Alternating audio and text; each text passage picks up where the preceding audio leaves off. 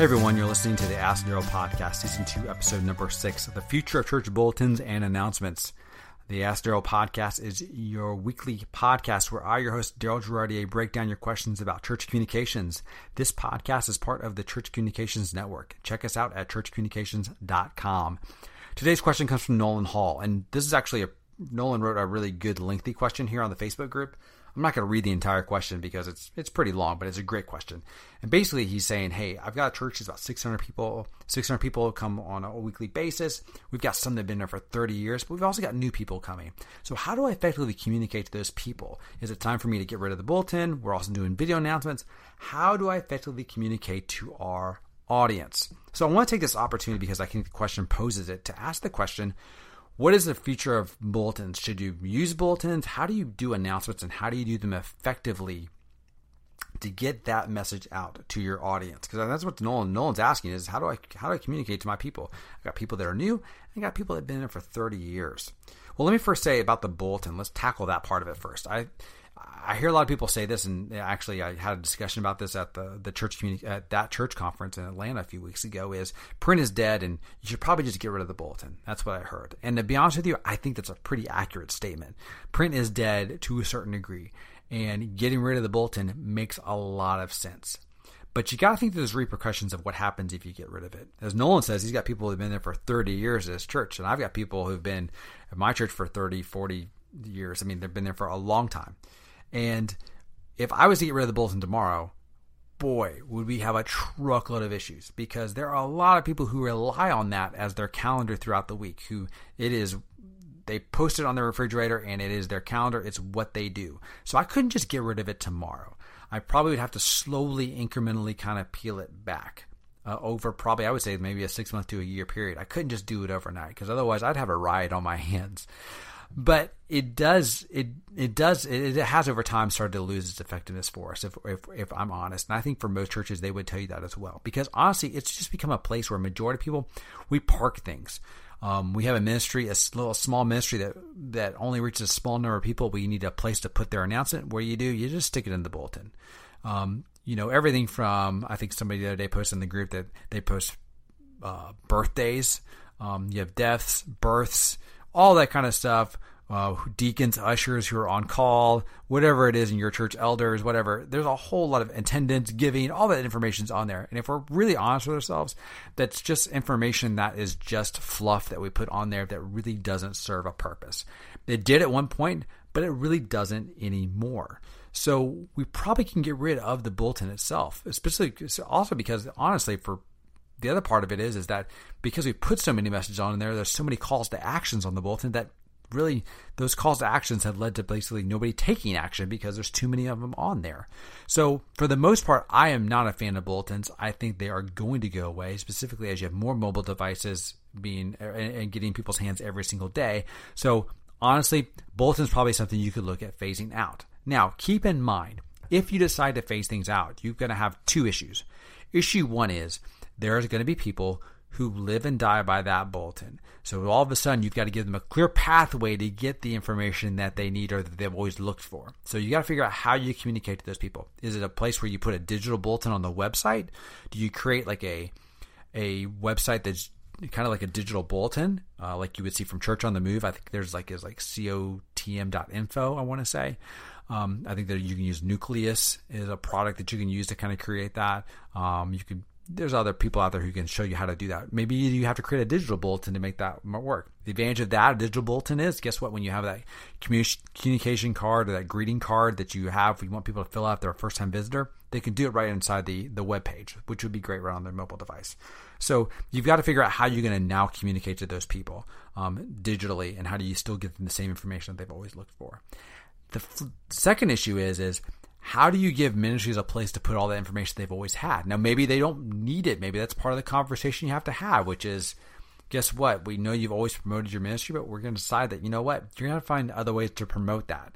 Now, that means you're going to have to provide them other channels. You have to going to work with them to come up with some creative solutions. Because if you don't, guess what? They'll start putting flyers in the bathroom, on cars, et cetera. I know this firsthand because I've seen it happen. So you're going to have to figure out a way to how you how do you help them solve their communication problem. You just can't leave them high and dry. And that's hard to do. It's a hard conversation to have. It's part of being a leader. But if you get rid of the bulletin tomorrow, you still got to figure out a way to help these ministries get their word out. Now, one way to do this, one way to kind of help alleviate some of this, and Nolan even mentions this in his question, is, is that he, he does video announcements. And I think video announcements is one way to kind of help alleviate some of that pressure. The upside of on, on a video announcement is, is that, uh, one, you can place it everywhere. You can put it on your website. You can put it on Facebook. You can play it in worship. You can do all those things with it. That's great. The downside is, is that you could end up being a place where you park a lot of messages. You can do three or four messages all of a sudden in a single video, which then if you do that, you have multiple calls to action, and you know multiple calls to action lead to no action happening whatsoever. So you want to be careful if you go that route. I think I like, again, I like video announcements, um, but I think you want to be very careful how you approach them, because again, if you're if it's just a person talking head up there just spitting stuff out, it could easily just wash over people, much like the bulletin currently does.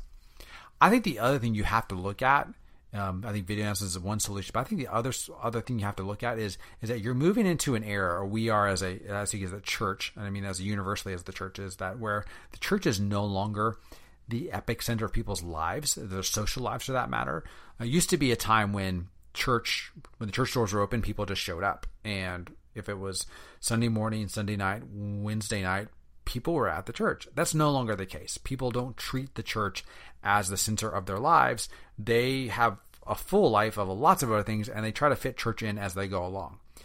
Uh, I say that because what that helps you kind of understand their mentality when they look at your announcements. They're trying to figure out, how do I fit whatever you're asking me into my current life, versus probably what was done beforehand, which is when they got the bulletin, say thirty, forty years ago, they were trying to fit the rest of their life around this bulletin, around this, these, these uh, ritual events they used to do, which is Sunday morning, Sunday night, Wednesday night, whatever it is at, at your church. So how do you do that? How do you help people figure out how they're going to do that? How they're going to live in this new world where, guess what? Church isn't the, isn't the main epic center, epic center of your life. I think one of the ways to kind of help combat that, which I think I think we're all dealing with, is maybe look at another channel developing is communicating through your small groups. If you use small groups effectively, if small groups is a thing on your church that's growing, and I find a lot of churches I talk to, small groups for them is growing, even if worship is flatlined or like declining, small groups continue to grow because those small groups provide community. And I think if you looked at communicating through your small group leaders and through small groups, maybe providing them one single thing you want them to know each week that's going on at the church, the chance of the call to action growing and them, you know, acting on it grows. And one of the reasons why I believe that happens is, is that when you ask a group to do something and a few people start to commit, the whole group starts to commit, because all of a sudden they don't feel like they're committing alone. In other words, if you ask them to say, like, you have a service Saturday where everybody's going to serve, or you're asking them to serve for that matter, and the small group leader says, hey, I think I'm going to serve. Who else wants to come with me?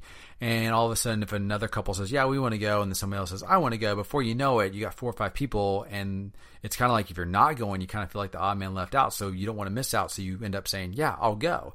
So what happens right there in that moment is you create a little bit of that FOMO, that fear of missing out, and you therefore kind of create this kind of momentum of acting on that call to action. So you may want to look at communicating through your small groups. You don't want to inundate them with a thousand messages, but maybe once a month you figure out, this is the one thing I want small group leaders to communicate to their groups um, that they, you know, will apply to the entire group. So that may be one way of kind of working around that as you kind of go into small niche communities inside of your church and try to communicate through there, versus doing a wide blast from stage being a live announcement, a video announcement, or the bulletin. So that may be one aspect of what you want to look through and kind of do, specifically as people come less and less to actually the physical church building and they start doing small groups inside their homes. So that's how I would tackle this issue of the church bulletin, video announcement, the future announcements. I see more and more announcements are going to have to be pared down. You're going to have to communicate less and pick channels by which are more tailored to the people that you're trying to communicate to. So small groups being an example. Of course, you can also do stuff like Uh, create its own, like a digital version of the bulletin, those things, which are, I think, are really great as well. But you're going to want to experiment a lot and find that right kind of mixture that works for you. There won't be a perfect formula, I think, that works for every church. I think probably thirty, forty years ago, you probably could say that was the case. But today, it's you're going to be playing with all those levers, kind of moving them until you get that right, perfect formula that all of a sudden you start feeling the connection. And guess what? People start connecting with your announcement, your content, and before you know it, you've got people engaged doing what you're asking them to do.